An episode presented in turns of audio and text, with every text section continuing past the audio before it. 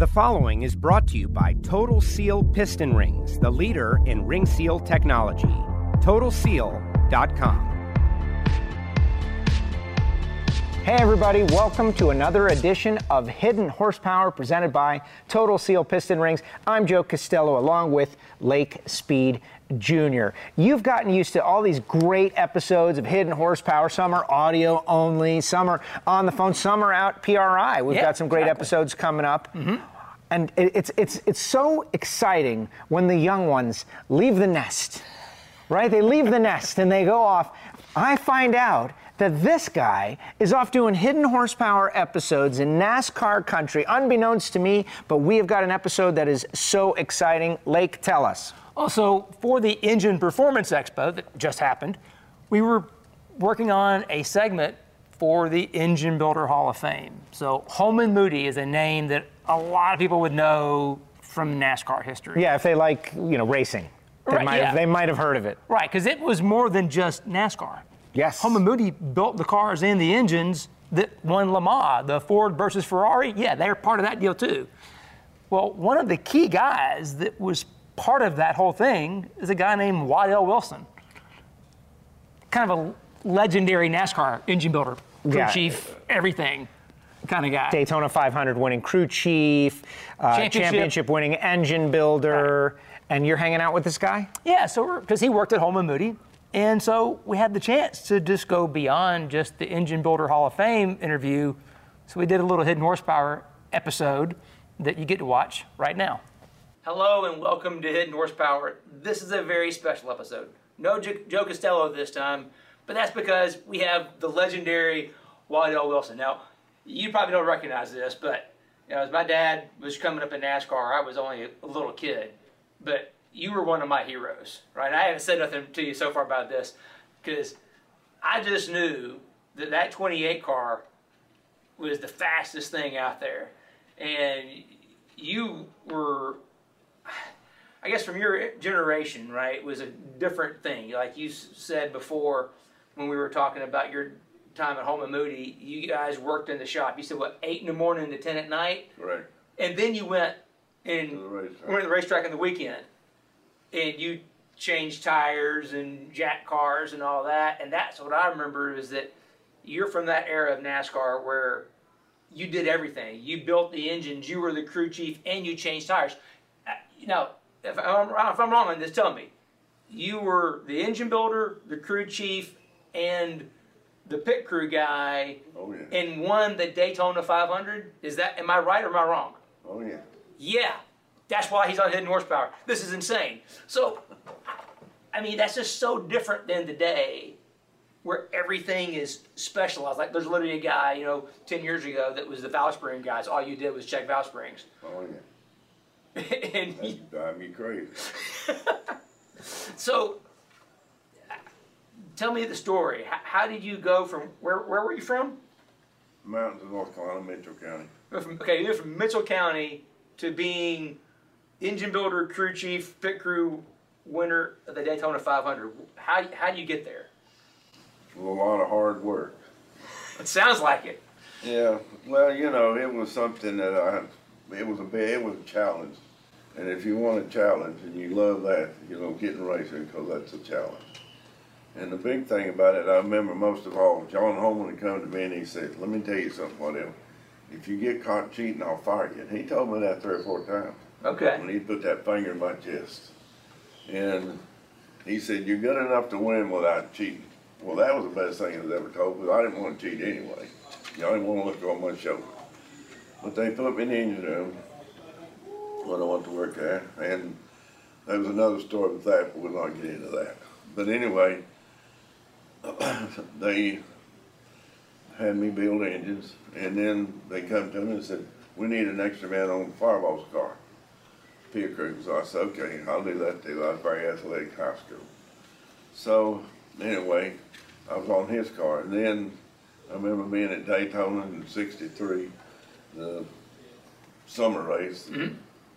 And uh, I remember he was the only man that ever hit me on pit road. And he come to me before the race. He said, we was sitting on pit wall. They had no place to hide back then. Right. And And he said, now what else, wherever you go with that, that signboard, because then we didn't have radio, and you go signboard, chalkboard. He said, I'm gonna follow you. I said, okay. So he told me that three or four times. So the last pit stop, I remember, coming down pit road, there wasn't no pit road speed, there wasn't no box that you had to stop in or any of that. But you got a pit away. I said, ain't no way you can stop that thing. No, them, them drum brakes. So anyway, I said, well, I can't go right, I can't go left because he's gonna follow me. And I remember I jumped straight up, he run up under me and I landed back on the windshield. He never said a word about it, but he ended up winning the race that day. Who was he driving? Fireball Roberts. Fireball. And then, but then Lorenzen runs second to him. They had both company cars, which that was pretty usual for the two of them to run together and one win to the other. But it went on from there, you know, the next, in that fall, or that, you know, after the season's over, here come Lorenzen and Moody, and they wanted to be the jackman on Lorenzen's car. I think, okay, I've never jacked a car, so there's several guys in the shop heard about it, and they wanted to try out for it too. So they set up a place to try it out. So anyway, we go over and do it, and I, like I said, I never jacked before. But anyway, we done it as seven or eight of us trying out for it. So I remember I ended up being the quickest, and the guy said, "Oh, you didn't do it right." Moody said, "Well, let's do it again." Well, I had a little feel for it then. I was a lot quicker the next time, so they just turned around and went after those. And that was with the floor jack. That wasn't Oh, some kind yeah. of like, you know, Yeah, aluminum thirteen- race jack. Thirteen pumps to get it up, you know, and then, yeah, that was, I don't know how much them things weigh, but they That were very much. heavy. Yeah. But anyway, that went on, and, uh, but then I was building engines for Lorenzen. Mm-hmm. And then here comes the Daytona in sixty-seven, and, and Holman come to me and he says, Mario had said he, he don't have a horsepower that Lorenzen has, said, you gotta build his engine. Okay, so I built both their engines, and, you know, I remember it was, several years back, Mario come to me and said, let me tell you the rest of that story. He said, I went to, you know, when I, I drove the tractor trailer to Daytona with the engines in it and all the rest of the stuff we needed. So anyway, I told Lorenzen his engine number and Mario his, and so Mario goes to get his engine, and boys, the two of them get him out, I never did know who it was. But they said, well, you don't want this engine, you want this, you? He said, nope, that's the engine I'm getting, and then Mario overpowered him and took the engine. He said, put that thing in the race car, and he said, the first lap around the racetrack, I picked up four hundred RPM. He said, I knew I had him covered then. So That was Mario Andretti. Mario, yeah. Yeah, just Mario Andretti. Yeah. The two of them, Lorenzen and Mario, they went back and forth all day long. And ended up, they, they ended up lapping the field and running up Mario one, And, and then Lorenzen run second, and them boys on Lorenzen pit crew said, oh, you give him a better engine. You built both of them. Yeah, though. you you couldn't never win. No, of course not. That's the way it goes. So, when I first saw you, it was that must have been early '80s when you were with uh, Cale Yarborough, uh, the '28 Hardy's car. Right? I, I remember him qualifying at 200 at Daytona and Flipping the race car. yeah, yeah, flipping the race car. Now there's some there's a story about that, right? Well, there's a lot of stories before I even get to that. Okay, there's a, yeah, there's there's 20 years in there, right? So yeah, uh, so we'll hold that for later. So yeah, what what comes after the Holman Moody Well, days you and, know, and all I that? worked, I was there from, from, uh, sixty-three to the end of eighty, eighty, uh, six, uh, seventy-two, I mean. Anyway, uh, after Lorenzen, he, he got out, and then uh, here come uh, Pearson, and Holman Moody and Ford Motor Company wanted to run for the championship with us, so, you know, in sixty-eight and sixty-nine, I built engines, brand new engine for every, every race, and we wanted to run a hundred races in them two years. You know, I built a brand new engine for every race, and I was always there taking care of the race, the car, the engines, and, and kept them tuned. And, uh, we won the championship in sixteen and sixty-nine with Pearson out of Holman Moody. Because when did Ford pull out? That that was kind of the end of Holman Moody, right? Well, when, when Ford pulled out, right? They pulled out at the end of, the starting of sixty-nine, when they pulled out. Okay, Yeah, they pulled out in sixty-nine. so they they actually continued on a little bit past that. Then. Yeah, and Okay. then, like I said, Pearson left, and then, uh, whenever he left at the end of 69, 70, and then 71, Bobby Allison came in and drive the race car. And he ended up winning, I don't know how many, I remember he won, we won both Charlotte races, we won uh, both Michigan races, you know. Horsepower It- tracks. It was amazing how many races we won that year. And then Holman shut the race team down. And then seventy-two, Glenn Wood come to me and wanted to know if I'd build engines for him. So I built engines for Wood Brother in seventy-two, and to start with, it was AJ, which he won Ontario, won Daytona. And then Glenn come to me and said, what about Pearson? I said, you put Pearson in that race car, you're gonna win a bunch of races. You know, he is good. And so anyway, Pearson come along, and they continued, then at the end of seventy-two, uh, I left and went worked for LG DeWitt Okay. and Benny Parsons. And uh, that was interesting. We won the championship in uh, 73, I think it was. We won the championship out, out of, uh, and, uh, and then the biggest thing is that I still can't believe happened. And we was getting ready to go to Daytona in, in 75. And we were at Riverside, and Benny come to me with a set of pistons, and he said, you know, look at these. He said, guys, he said, these would be your Daytona 500 winners right here. And I looked at the pistons, and I said, Benny, these are drag race pistons. They, they're made for quarter mile, I know 500 miles. So anyway, he said, oh, that'll work. Guy swore he would. I said, okay, I'll build it. And I said, "Well, what are we gonna do it for the second engine? he said, well, that's all we can afford to build parts for one engine. So the year before was whenever we was, we had downsized and the aftermarket hadn't caught up with the, you know, good parts and pieces, so we had to use. Going from the big block to the small No, block. this is still, this is, you know, that's whenever they downsized to the small block. Yeah. And it's three hundred and sixty-six inches, then they went to three fifty-eight. And, in that same year. So, getting ready for the seventy-five Daytona five hundred. And, uh, whenever they couldn't build it that one, I built it, and I went through all them old bolted up parts and got enough pieces together to build an engine, you know, just to make a noise about all it's gonna be. Well, that's, I mean, my, my memory of all that time was those small blocks back in those early days, they were hand grenades. It's like, you, it, it's, to go to Daytona with one part, with one engine, you know, some of them used parts is like basically you, you don't have a lot of expectation. None, really. I mean, I remember I put it, finally got enough parts out of those old used parts, and uh, put that thing together. And like I said, I wouldn't give you two hundred dollars for it. So anyway, we go down there, and, and Benny said, "Well, let's put the new engine in and go with it, and run a couple of laps, and then we'll take it out, put the old engine in you built." I said, "Okay." It, before the two laps up, that thing blowed up. That new engine. So now we got this old slave engine and we practiced, we qualified, and we end up thirty-second, I think, starting the race. We come down halfway and we're still running, which was my surprise. And then it gets the next to the end, and Pearson's leading the race, and then he ends up, something happened to him. Now we're leading the race, and I'm thinking, well, dang, that thing, what, I had no idea that it was gonna even make five, four hundred mile, let alone five hundred. And now, what crank did I put in that thing? Did I, you know, did it, a- was it a three sixty-six or a three fifty-seven? Three uh, fifty-six. But anyway,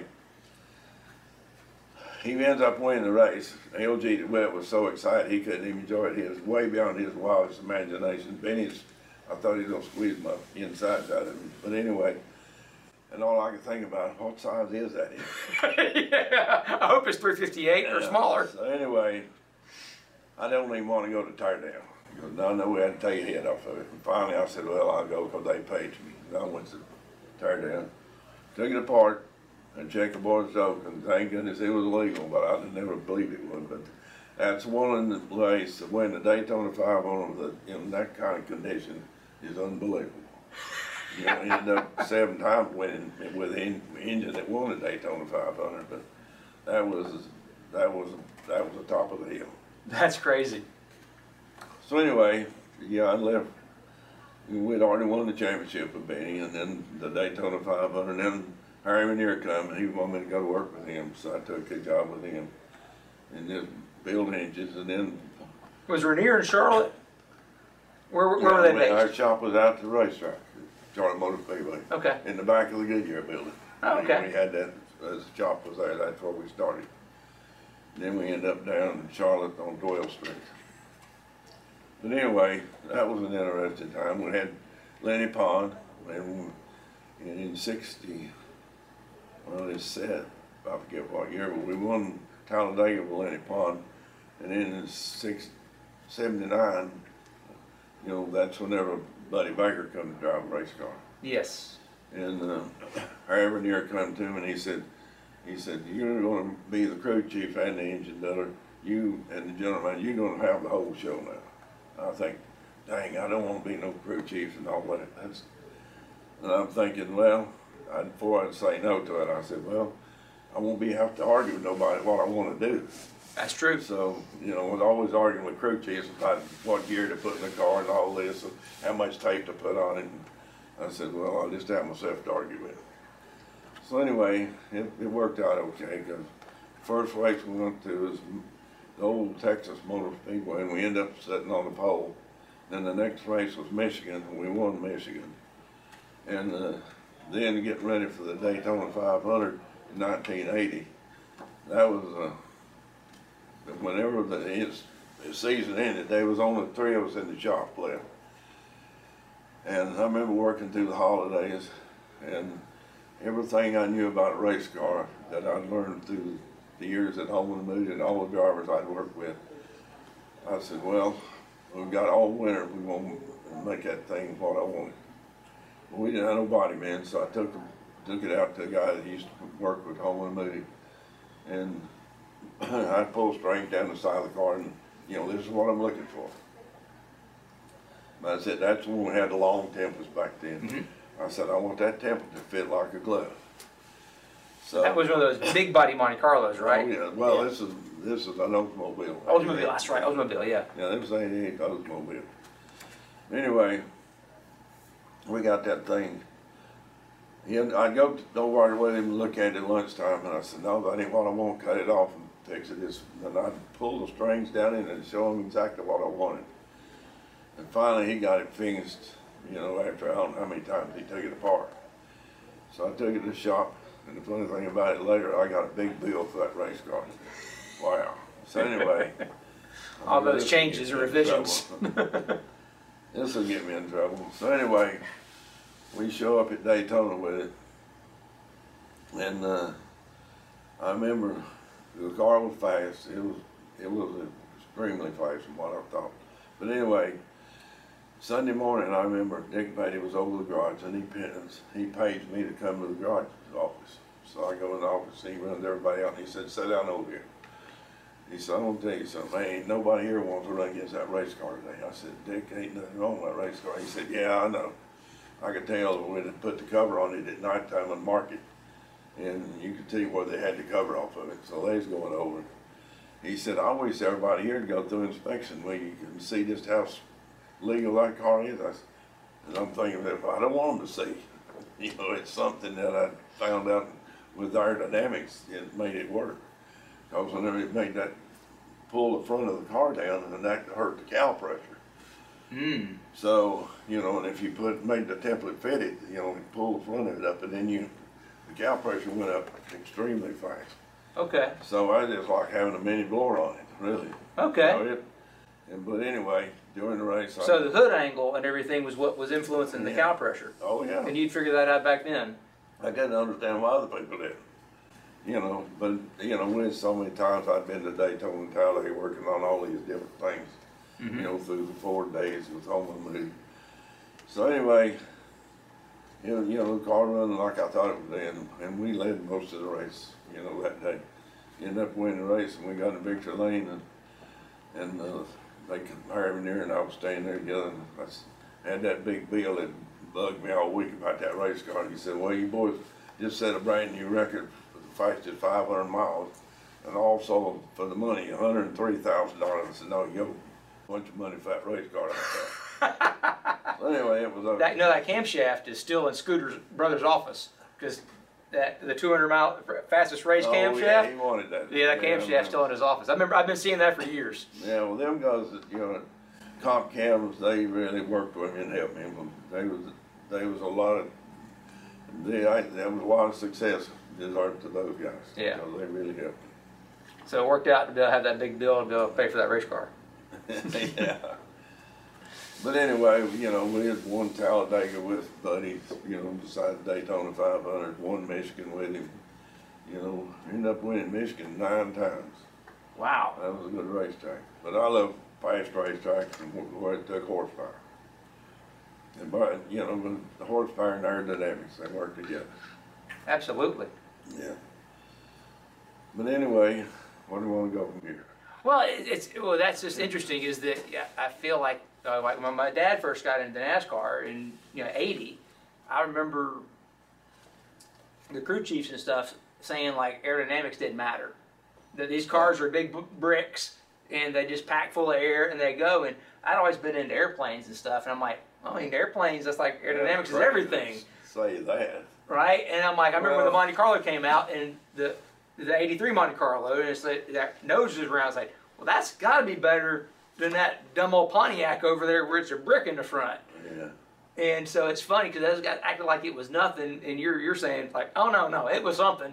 Of course, they weren't winning races than you were, so There's three things that makes a race car go fast, especially at Daytona, Talladega.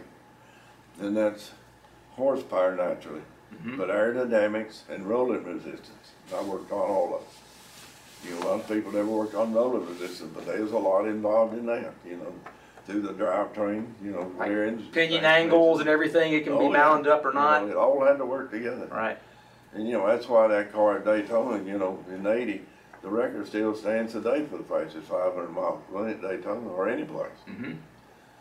But that was, that was one, one great time we had down there. And then Buddy went away and then Benny Parson came in in eighty-two, I think, yeah, eighty-two. And we was at Talladega, and that was the first anybody, the first time anybody broke two hundred mile an hour. Yeah. We qualified over two hundred, nobody else did that day. But anyway, I didn't think nothing about it, we were just on the pole. You know, you go back to John Hol- Holman Moody, he always thought we were supposed to sit on every pole, lead every lap, win Every every race. race. That was his motto. So, it, you know, it's just another pole we got, but anyway, it was something to break two hundred because I know some of the guys wanted some passes. So I had to go to the office outside the racetrack. And I walked in there and I mean, they were jumping up and down and said, the phones ain't quit ringing for tickets. People wanted to come to Talladega because of the magic number two hundred mile an hour. Yeah. So anyway, we didn't end up winning the race. The car was very fast. Anyway, we didn't win. So then next year was Cale Yarborough. He come on. Mm-hmm. And so we had the Monte Carlo then. And I'm thinking, well, you know, we we were the first one to break the 200 mile an hour barrier at, at Talladega. I want to be the first one to do it at Daytona. So I remember being in the wind tunnel at GM, and they had the numbers on the what the drag number was. And they said, what, what horsepower you got? And I told them, they said, this car will run 203 mile an hour in Daytona. Okay. So we get to Daytona, and I never worked with Cale before. And he's he's out there running 45, 70s, and 80s, and 45 flat with 200 mile an hour. I said, what the matter this race car? I was using Bobby Allison, Buddy Baker, and people like that. You know, first couple of three laps, you knew what you had. But Cale was sandbagging. And the day before we qualified, he passed in the car. He said, "Well, ain't nothing wrong with this race car. Don't mess with it." He said, "I ain't never been in nothing this fast." I think it ain't going very fast. But anyway, what like I said, he was sandbagging. So we go to qualifying. Back then, you could put the spoiler wherever you want. Right. And there was a notch back car that Monte Carlo was, so you might as well throw the Spoiler off. It had a lift anyway in the Yeah. back, in the wind tunnel. So anyway, I bend it down to 20 degree, and he bends it even more when he comes out there to get in to qualify. So first lap he run at 45, 44, 70 something. It was well over 200 mile an hour. And they was timing it in the tower, you know, the intervals of the racetrack. Mm-hmm. And anyway, that, that guy that was timing it, he came to me later and told me about it all. He said, He said, "Do you think them boys? You think you're jumping up and down about this?" "He's on the clip now, two hundred and three. But then when he went into turn three, you know, she decided to fly with him. So Yep. she took off like an airplane. That's a famous photograph, right? That thing upside upside down, and Yeah, that, that. But anyway, but y'all still won the 500 that year. No, well, anyway, we go. Dick Beaty picked me up on pit road when we went up at the race car, and it was it was back on its wheels, but you know you could tell it had been messed up the roof and everything. And the guy was standing up there, one of the guards. He said, "The only thing you want to know if they break 200 mile an hour." Went in field care center, and Kid was in there, and they had his uniform down. They checked him over. He looked up at me and said, "You didn't put the controls in so I could fly." You know, he, he was something else. But we come back to the racetrack, back in the garage area, and Bill France come to me the first one, and he said, "What else? If you'll fix that race car, you've already got the record, 200 mile an hour, over 200." He said, "If you'll fix it, you stay here with it, work 24 hours a day, and we'll put a guard in here with you." And you have to start Thursday, start the 125s, and run a couple laps, and you can put them back in and work on some more. So anyway, and boys, as you know, the kid wanted to hire a couple, them three of them, when he was there with me. And they come over and said, happy hour, we're gonna be at, be at happy hour here in a couple hours, so we're not gonna fix that race car. But in the same time, Chevrolet got in touch with me and said, anything you need, you know, I'll have the parts flew down there to you. And then Harry Ranier came to me and said, my jet's sitting out here, and the guy from KMF Farms said, my jet's sitting out here, so whatever you might need. But anyway, I, you know, after them boys told me they wasn't gonna work on it, that kind of put the squash on it, so. Anyway, I remember walking by Leonard Woods, or he come to me, and he's about to cry. He said, what else? He said, you're not gonna fix that car? He said, you've been on the pole four years in a row with different drivers and different cars. This will make you fifth row, and you're not gonna fix that race car? I mean, he thought I was crazy. So anyway, the funny thing about it, Junior Johnson come up looking at it, they said, a friend of his was with him, told me about it later. He said, anything goes that fast, ought to turn over. Sounds like Junior. Yeah, he was quite a character, the world Junior. But anyway, we ended up, you know, brought the Le Mans back down there, and we had it made a show car out of it. But anyway, come, come down there, and he ended up winning the race with it. That was a previous year's car, right, or something like that. Yeah, it was a car we'd run before, so it's the oldest spare car we had. So anyway, we got it. Is it true that it was a show car and it was sitting, at, sit- it, sitting yeah, at car- Hardee's or something? Yeah, we turned it into a show car. But Yeah. anyway, brought it down there and we, we fixed it up and only, we qualified on Monday, only hundred and ninety-five mile an hour, you know. But we didn't put a lot, no effort into it really. We- just wanted to get a time and that's it. Right. So then, you know, he ended up winning the Daytona five hundred, then the next year we come back with Cale and won it again. So we went two years in a row there.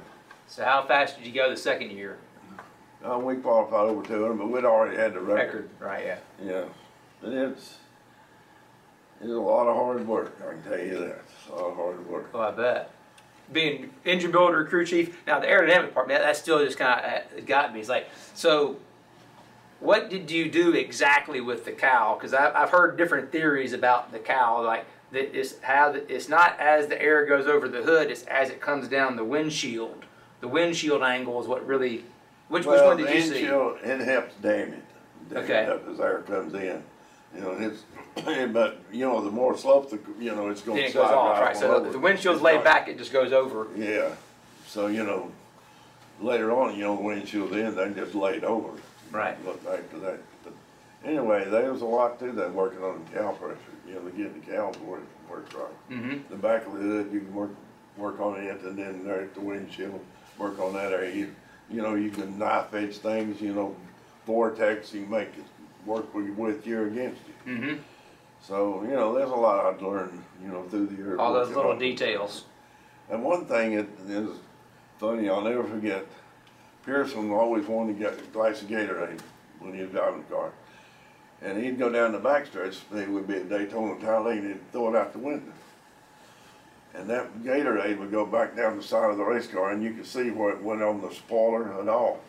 And I'd always look at that and see where the air was going Mm-hmm. and what you could do to make it things better, you want to decrease or increase, whichever you're looking for. If you're looking for drag or down pressure. Right. But anyway, there was a lot to learn that, and then how things got sandblasted at Daytona, and Talladega, and Darlington. Mm-hmm. You know, things that get sandblasted, you could, you could. You could see. that, yeah, where it's at. But anyway, it was an interesting time. Oh yeah, because obviously in that era, you you had these factory parts. You didn't have a lot of aftermarket parts, so you had Oh, to take yeah. factory parts and then massage them and turn them into pieces that could do that. Versus what like today, you could just go buy really good stuff. Oh, yeah.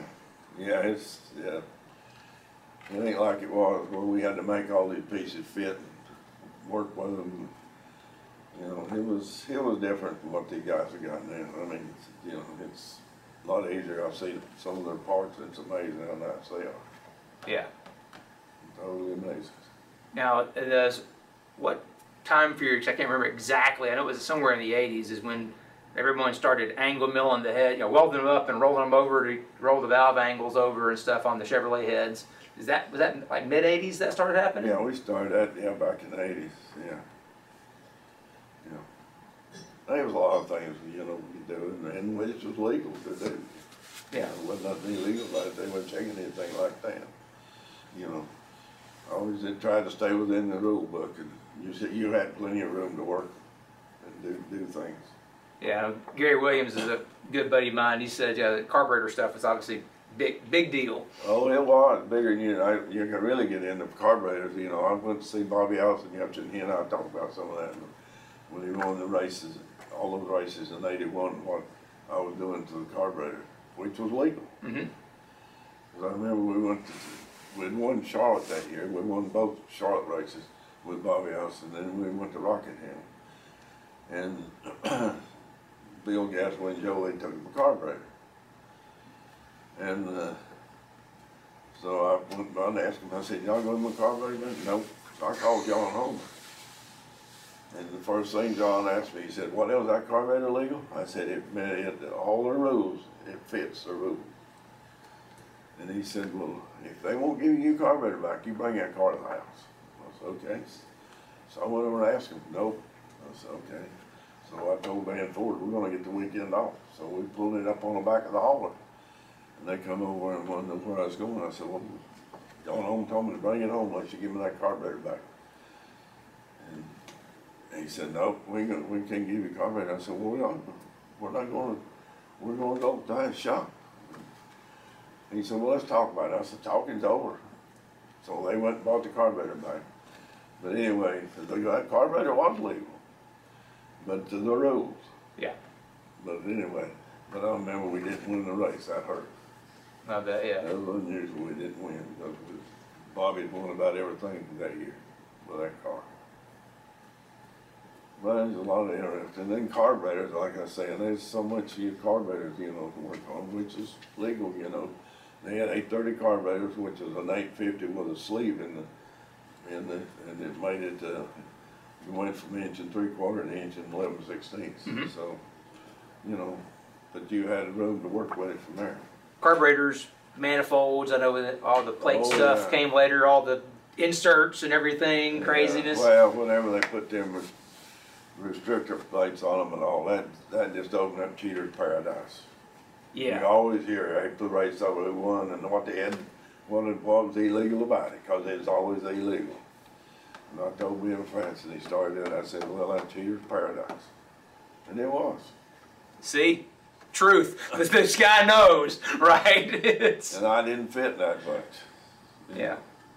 Well, it's obvious. Like when a car can, you know, lose an ignition box and fall almost a lap behind, and then catch the pack by themselves and drive Oh, around yeah. them. Oh, yeah. That's not legal. There's no way. And the funny thing about it, you know, these guys all like to talk and you hear about, you know, what they were doing. Right. you know, everybody wants to talk about it. So. But that's one thing I say, we, you know, we stayed on top, moving. We didn't, I was not in for cheating, and didn't. So, it wasn't in the, in the rule books or anything that said, said, well, you know, we, we done it wrong, we didn't. All right. We done it right, it was a lot of hard work. So how many Daytona 500s did you, did you win? Seven, How many championships? three, And here we go. Well, Waddell, I can't thank you enough for taking this time. This is awesome, man. We really, really appreciate you Well, you're more than coming on, Hidden Horsepower, and sharing all these stories. This is. I could I could talk for hours, right? So this is this is cool. But I know you have you got things to do, and I can't thank Dennis and the guys at Pro Motor enough for letting us you know borrow the shop for a little bit. Now that that uh, Chevy engine behind your head there is a little bit different than the Chevys you, you were building there back in the day. It's quite a bit different. It's kind of neat to see the technology evolve, isn't it? Oh, yeah, it escalates along. Never never stops. No, it don't. Never. That's why we do these episodes so that we can give you the history and the cutting edge technology, and that's why we have hidden horsepower. Waddell Wilson on Hidden Horsepower. Lake, that was tremendous. Great job. And like you could feel the history. Oh. You could feel the history coming out of that guy. And, and they amaze me, like the icons and the legends, because they were doing it, I don't want to say with nothing, but with factory parts and, and without the machinery that we have today. Right, I mean, like I said, they were blueprinting it. They got engines from Ford in a crate, and they went through back and blueprinted them. Yet, certain machinist skills, certain little tricks they had, guys like AJ Foyt and Mario Andretti, like, I want that guy's engine. Absolutely. well, and, and that's it. There- was a good engine back then. Yeah. For reasons that no one could explain, but there was a good engine. And I got to commend you. You did a great job with the interview. Uh, but I did forget one thing. Well, I was I wasn't going to bring it up, but now that you brought it up, Yeah, you forgot. forgot to ask the question that we ask at the end of every Hidden Horsepower episode, which is advice for the next generation. I bet he had some great stuff. He probably would have had some really great advice, but I forgot to ask the question. So, A good reason for a follow-up interview. yes, I agree. now that you've made the connection and he knows, you know, you're I won't say harmless, but you're you're a good guy. We can go back next time. But excellent work. And you know, I don't want to say that that question is becoming redundant because everyone has their own answer, but they are very similar. As in, go push a broom, keep your ears open, don't what was it? Don't talk so people don't know how dumb you are. Right. I mean, really, if you go back to the very first part of the interview, he kind of gave you that. Like, hey, I came to work there, and it was 10 hours a day, seven days a week. Like, he wanted to go to the racetrack so he could get out of the shop. Because otherwise, if you didn't go to the racetrack, you were in the shop. Right. So it was an intense work ethic they had back then, and that was the key to laying that foundation for success. And if you love something and you want to learn something, of course you want to be there and you're learning by osmosis. Excellent stuff. All right, but this is a hidden horsepower episode. There are people out there who want piston rings. They want to know where to go, what to do, how to find them. 623 587 7400. That's the phone number. I mean, Keith, Kevin, August, uh, Greg, all the guys are there. It's super busy right now. It's the first of the year, and people are getting ready though, because people have been watching videos and listening to the podcast, and they, they know, hey, I want to you know gas gasport this, I want to gapless that. They, they see the advantages that have come from the stuff we're doing, and people are putting it in, and they're calling us back up, say, hey, I need to reorder those because they work. Super exciting. And remember, write us a review, click the bell, leave a comment in the comment section. All of those things help if you're audio only, Apple Podcast, Spotify, SoundCloud. You can take Hidden Horsepower on the road. We're going to have a big year with this show. Absolutely. I said the PR episodes are coming up, and there's a ton more coming your way. Hidden Horsepower presented by Total Seal.